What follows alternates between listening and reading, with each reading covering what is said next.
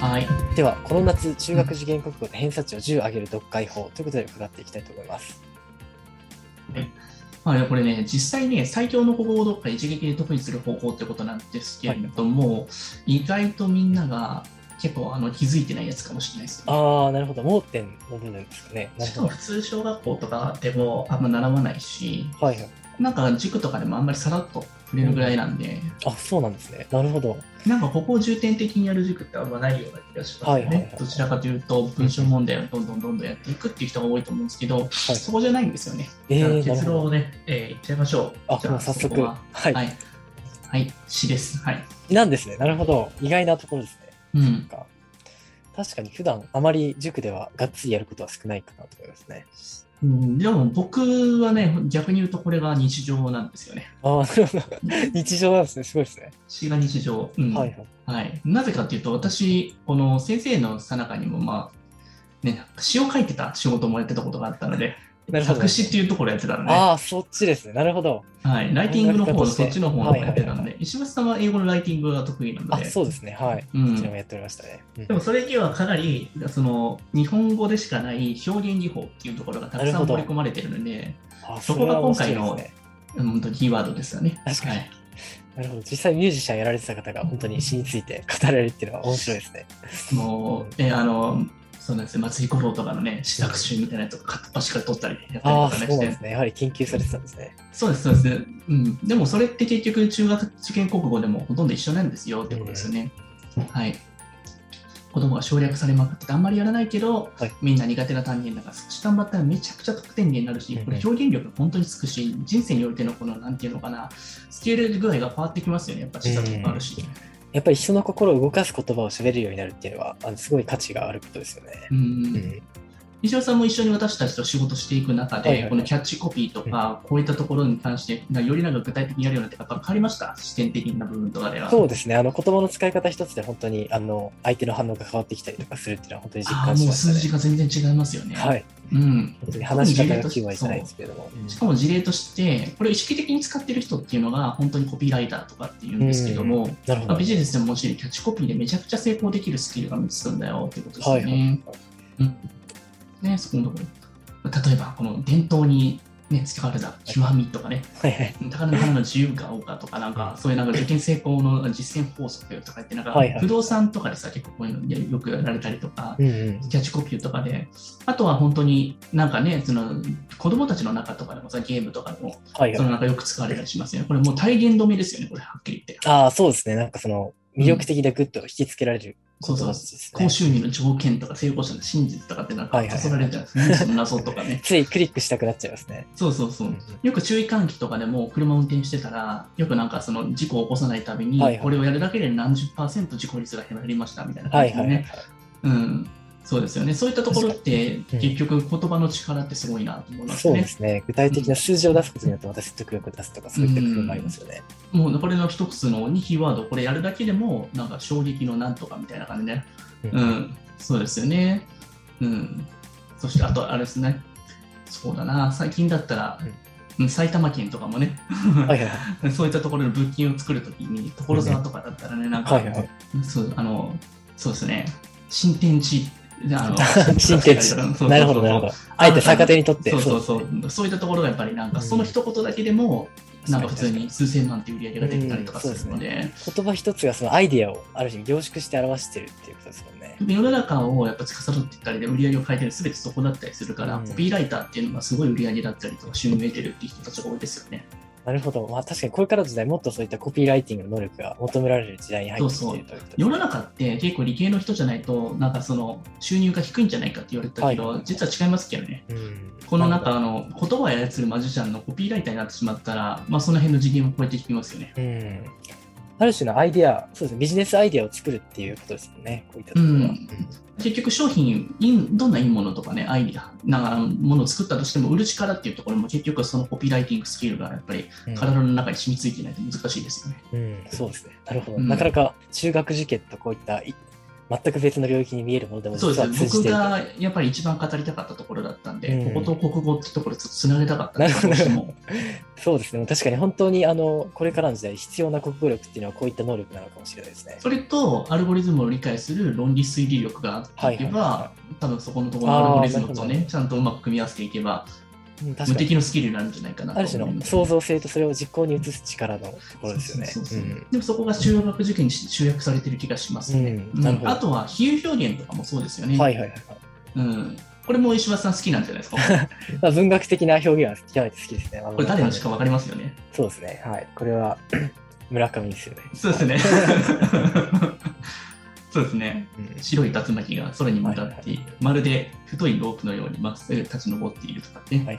うん、下のやつもそうですよね、そうですね。どちらも同じ匂いを感じますね。うん、アネックスですよね、はいはい。ああ、アメリカエクスプレスとか。そううでん、すカードですうねんそれを受け取る時の顔つきで僕の質を受け入れたとかね、こんなの比喩表現の、ね、オンパレードなんで彼とかね、そうですね。確かうに。ん、でも彼がやっぱりその世界的に有名だったこの比喩のマジシャンってことですもんね、そうですね。確かに。どちうらんうも。んうん、まあでもこれ独特ですけどねそうですね。信者がいますからね、ね。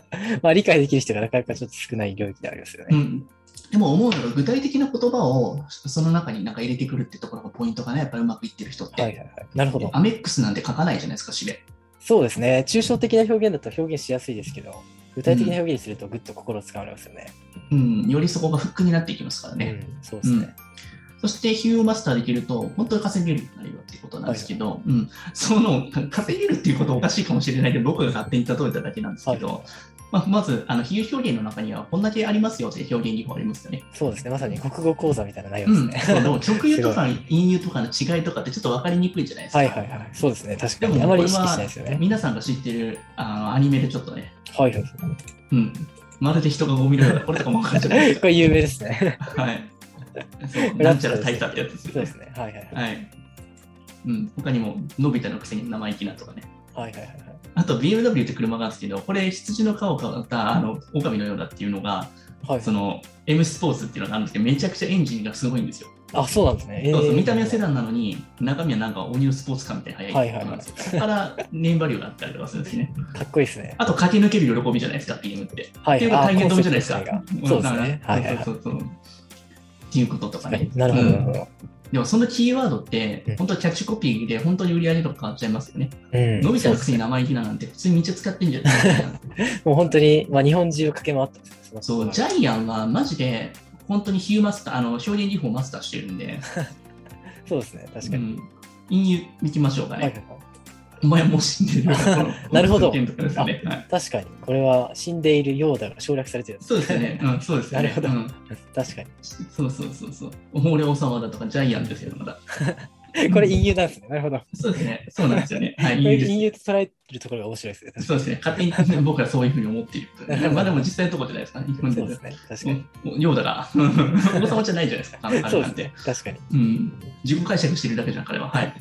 なるほど。ある種、はい詩人なんですね、彼は。そうですよねはい面白いですね。で妊娠法は、まあ、気が起こってるとかありえないんですけれども、うんあと他にもね、あそうですね、追句、誇りと名誉をかけてとかもいろいろあると思います。あと反復法とかって、お前のものは俺のものとかね、はいはい、俺のものああとー、確かに。しかもなんか、追句でもキノコの山、タケノコの里とこれか、面白いですね。確かに。 追句は、うん、キノコの山とタケノコの里は確かにいい追句になってま他にもあるんじゃないですか。す。そうであす石橋さんなんかあねり。ますいああ、追句ですか。日頃目にする。 や、赤いキツネと緑のタヌキとかそうじゃあん。ーなるほど。そうですね。確かに。なるほど。うんあー商品は全部大体。そうそうそう、ラインナップがあるからね、はいしかも東と西で、あれ知ってますカップ麺ってウエストとイーストっていうマークがあって、はいはいはい。関西味と関あの関東味って、出汁の濃さが違うんだよ、ちゃんと。あ、そうなんですか。うんええでもこれも追求じゃそんなこだわりながい関西と関東っていうとこそろうで。ですよね。二項対立を持ち出して。そうそうそうやっていくとうん、商品は結構多いですからね。うんなるほどこれジャイアンのこれ反復法。どちらも、これお前のもの、俺のもの、俺のものは俺のものって名言だと思うんですけど、はいはいはいこれ映画になると、お前の痛みも俺のものとか言ってちょっとかっこよく なるんですよ。もかっこいいですね。はい 同じ反復法でも。確かにそう考えると本当にジャイアンは詩人ですね。 そうですね、そうなんですよ。うん。そう、見せてあげよう、ラピュタのカメラ。はいはい、は い。いか確ずかに。そうですね。これは統治法ですね、完全に。うん、なんか普通にね、ああとは、そうですね、反復法いっぱいありますね。逃げちゃダメじゃん、逃げちゃダメだもそうじゃないですか。うん。碇慎二君とかもそうじゃないですはかい。はいエヴァンゲリオンの確かに2回繰り返してるんですね、同じそうそこうとそは。う。うん。なるほど。しかも、あの、AKB の曲なんて全部反復法じゃないですか。そうですね。確アかイに。ボン主題、の二重とか全部そうなんはいで、うん確かに確かに。うん、韻を踏んだりするのとかっていうのすごく多かったりするので、昭和の曲とかってみんなそうですね、詩人の人たちは。はいはいはい。やっぱり同じ言葉を繰り返すことにその意味が深まってくるってところがありますよでもね。その強調してるってところですかね、伝えたいっていう思いとか。うんそうですね。そう確かに。そして小説も詩も実は筆者の意図なんかもそもそも読めないじゃないですか。はいはいはい。そうですね。まあ、それもそもそれは求められていないですからね。うん、だから作者、前も言ったと思うんですけど、作者の考えをちゃんと読み取っていこうってことですよはね。いはいはい。で漢文とか、うんそうですね、表現技法を使ってるところを見る。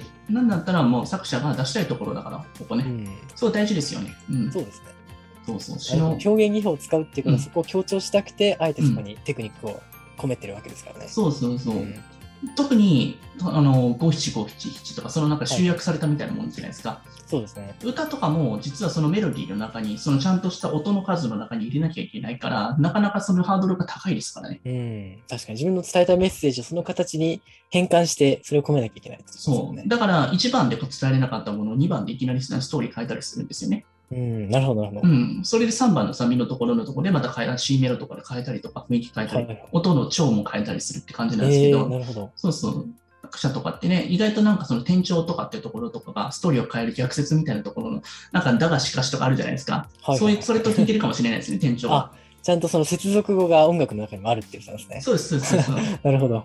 うん面、白いですね、それは。そうだから一旦ねなんかあのサビに行く前にはあの B メロでちょっとメロディーを落としたりとかテンポが落として、はいいはいきなりなんかサビの前にグッと上げるみたいなところとかもやっぱりちゃんとした緩急がありますようね。ん、確かにそれは詩のと詩を読むときとかも結構意識するべきところだったり、そうであとすよ論説ね。文にもそういったところがありますよね。そうですね、うんやはり接続語のけれどもしかしなぜならとか、はい、うんところがとかそういったところっていうのはしっかり見ていくべきですよね。うん。確かに。うん、なんでそこで逆あの話の転換を用いるのかってところを考えてた時に一番やっぱり引きつけたいからっていうところの、ねうんうん意図があるじゃないですか。そうですね。確かに人の心を聞きつけたり突き放したりを繰り返すことによって、その自分の主張をこう感情的により訴えかけようとしているってそういうそうのそがう論説そ文うですそようね。やっぱりあの人って感情が揺る揺るぼれた時にやっぱり引きつけられたりとか、やっぱそののめのめり込むっていうところがあると思うので、そうですねまたそしてなんかあの平常な日常が戻るそしてまた誰かが魔法なんか悪魔がやってきたみたいな繰り返しですよはいね、はいはい。あの悪いやつがやっても。うんで平和な日常、またなんか新たな敵が平和な日常って言って、ワンピースとかそんな感じじゃないですか。そうですね。もう毎日それを繰り返してますね。そうそ本当うにそうそうそう。その緩急がやっぱりドーパミン出るしみたいな、うんそれも多分作者は分かってますよね、結構なね、るほど、なるほど。そうですうんね。そしてあとは、要約された内容とか解説されたものを理解して、まあ、これ僕、前のに結構去年とか、一昨年から YouTube で出してたやつあったと思うんですけど、はいはい解説とかからしっかり読んでから、そして問題をみたいな、その裏技でやるってやつ教えましたよね、多分そうですね。はいはい、うはんい。そっちの方が効率がいいよみたいな。うん説明をちゃんと理解して、それがなんでそういうあの問題になってるのかっていうのを往復していくところ、最初からそっちでやる、これの詩とかがすごい強力ですよね、要約さそれうでたすね内容とかを見てるので。詩に関しては本当にあの最初に読んだら本当にいろんな人のそれぞれの解釈によって分かれてくるところがかなり大きいですからね。特に漢文なんかそれ使わないってもはや無理ですよね。ああそうですね。漢文とかは確かにあのかなり節約できますよね。それによって時間が。英語もまさに同じじゃないですかう。んそうですね。日本人は本当に書き下し文とか和訳の技術を本当に発達させてきたので。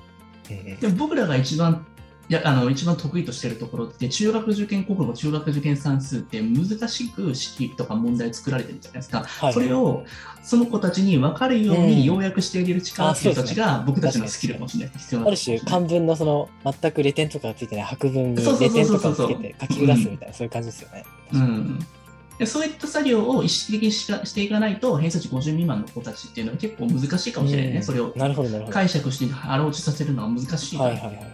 確かに。僕自身もやっぱりそういうのって結構苦手だったから、身、うんうんまあ、僕たちが僕が多分理解できるものは子供は理解できるだろうなっていうのはちょっとあります、僕はなるほど苦手だったんで、うん確かに。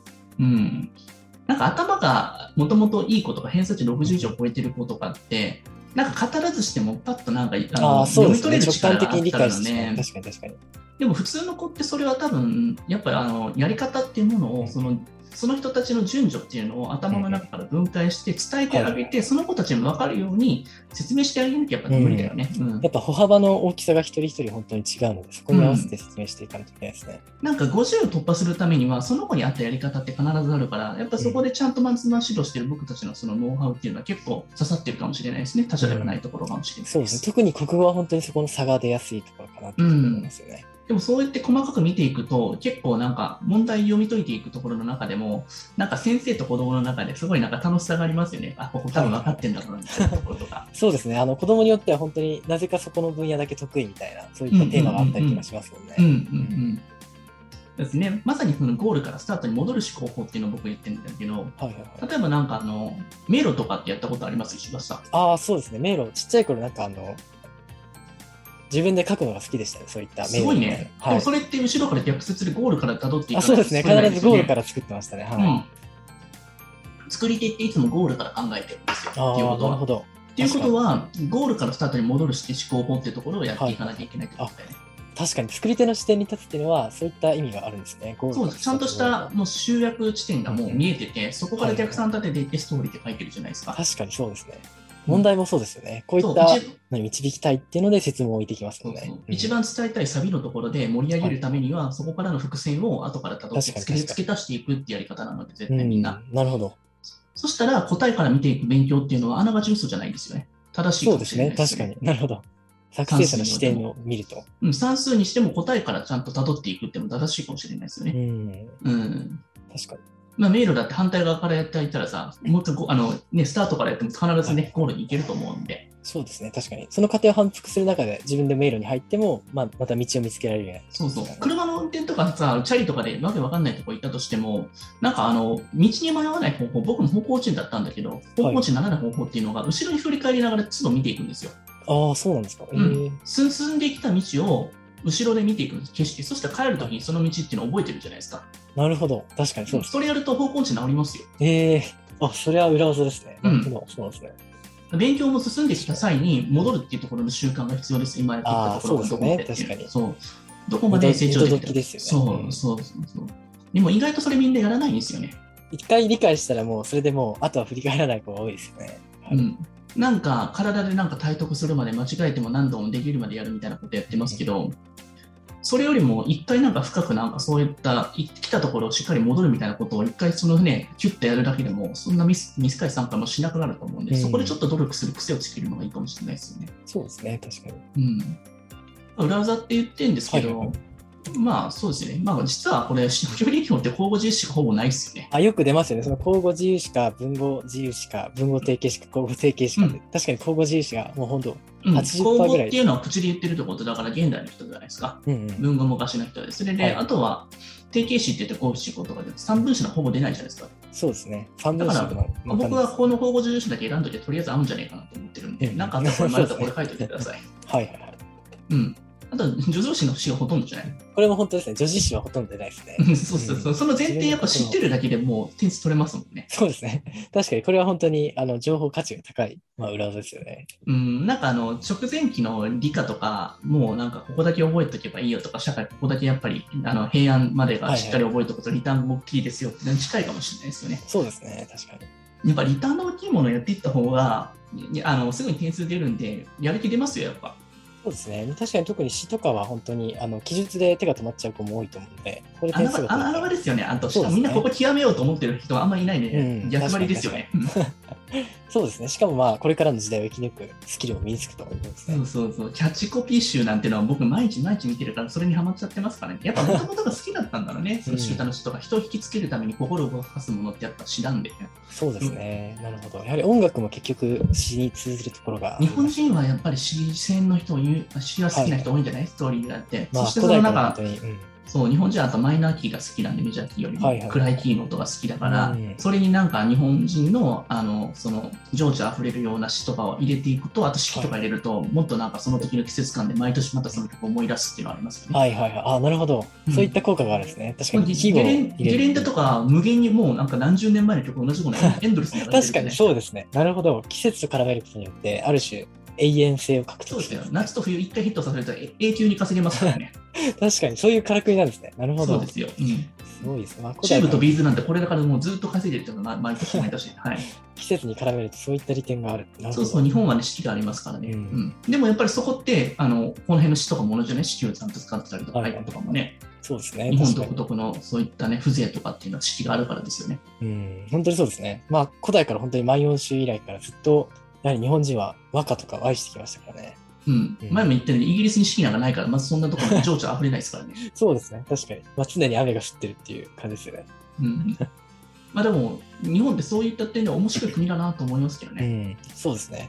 ある種、日本人として生まれた以上、ここはしっかり学んでおきたいところでもありますね。そうですね海外の人たち、今度ね、来たりとか、自分たちの海外行くときに、この必要最低限のものを知ってるだけでも、だいぶなんかね、アドバンテージが得れるんじゃないかなと思いますよね。そうですね。まあ、しかも海外ではスピーチ文化も結構盛んですし、そういったところで、うんうんあの反復法とか追句とか、しっかり使いこなしていくっていうのは結構、あの発信力の弱い日本人にとってはすごい重要なところなんじゃないかなとそう思ないんまですね。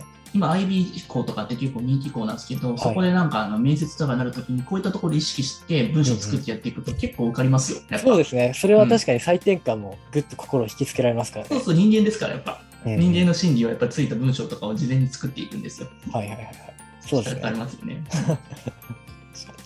うん家庭法とかばいっぱい使ってるしああ、家庭法ですか。なるほど。うんまあでもねあの英語とかだったらね、わかんないけど、でも今、あの小学校の場合は家庭法までそこまでならないかもしれないけどね、ううんんうんそう現です在ね官僚とか時制くらいだと思うんですけどね。はい中に結構多いんですよね、割となんか最近、系で受けたいっていう人も多かったりするかはい。ら。そうですね。最近増えてらっしゃいますうね。ん、でも本質はここですよ、やっぱ子供は。小学校のうちはこれさせた方がいいですよ。うん。まあ、どんな言語でうんも存在するものですからね、こういったものっていうのは本当に。うん順番が違うだけですからね。そうですね。うん。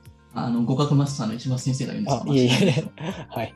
なんか逆にさ、アジア圏のところとか、いろんなその中国語、もちろんロシア語とかもあると思うんですけど、なんかあの、やっぱ似てるなって、こういったところのなんかあの、表現技法的なものを結構感じるなってとか、どういったところで感じますあそうですね表現技法はでも本当にどの国の詩を読んでも、まあ、フランスとかドイツとかロシアとか中国とかでもやっぱりその統治法反復法そして追句これが本当に普遍的に見られるテクニックですよね。あうの、ん古知性語とかもあるんじゃないあ複数そう語ですねに帰らずもそうじゃないですか。中国の場合は本当にそこら辺が面白いですよね英。語でもあるじゃないですか、あの、はいミルクで。うんああそうですね一度こぼれたミルクは二度と戻らないそうそうありそうますそうね。そううんそう。うん。っていうのもあったりするし、面白いですよね。そうですね。本本当にまあ人生を豊かにする内容ですよね。うん。まあこの辺のところをやっぱりなんか、しなんかね、こういう知識があるだけでも、なんか取り組みやすいかなと思うし、やっぱ知ってるっていうのは大きいですよね。うん、しかもこれだけこのなんか豊かな泉にアクセスできるっていうだけで人生がすごい豊かになるんじゃないかなと思います。そうそう。だから YouTube だけ見てても、こういう情報って多分入ってこないから、うん無意識できてても入ってこないから、中学受験で意識的に取りに行くものだから、いいと思いますよね。能動的だし。うん、確かに確かうに。ん、でもそういった情報を得れるかどうかっていうのも、やっぱりそういう死との出会いとか、うん、そうです環ね。境とかっていうのはやっぱ変わってくると思うよね。はいはいはいはい。まあ、こういったものをやっぱり愛してる人がいないとなかなかその愛情っていうのは伝わってこないですからね。こういったものに対すある。とこういったものの効力とかその破壊力ってところをうんかい体で感じるとやっぱハマれますよね。 そうですね。まあ、実際に現実的に力を持ってるってことですよね。石橋さんもやっぱりこの辺のところがビジネスで生きてくるなんてまさか思ってなかったんじゃないでしょうか。そうですね。まあ本当に単純な文学趣味っていう感じだったんですけども、うんあの実際に本当にビジネスにおいてもこれが役立つっていうのは衝撃でしたね。実用的ですよね非常に。そうですね。はい。うんうん、皆さんもこういったところをね理解してるだけでもなんかトラブルを避けたりとか人間関係も良好にできるかもしれないですからね。本当に人間関係は言葉によってほぼ100%決まってきますからね。そうですねうんなんかあの教えたりする仕事の人たちに一番必要なものっていうのは言語化力なので、うん、確かに。うん、そういったところでやっぱこういったところを今学んでいることを学んでないこれは中学校高校ないしは大人になっても大きな差は出るんじゃないかなと思いますよね。そうですね。うん確かなんかそれを僕たちやってることってこれはなんか本当にさっきも言ったように趣味のようにやってるから別に勉強と思ったことなんかそもそもないので、に。そうですね。まあ、純粋に楽しいというか、楽しんでる心を遊ばせていますよね。はい、だからそうやって受験だ塾だ成績上げろ あのクラス上がろうっていう考えの人たちと全くなんか異なる視点でものを見てるから、うんうん。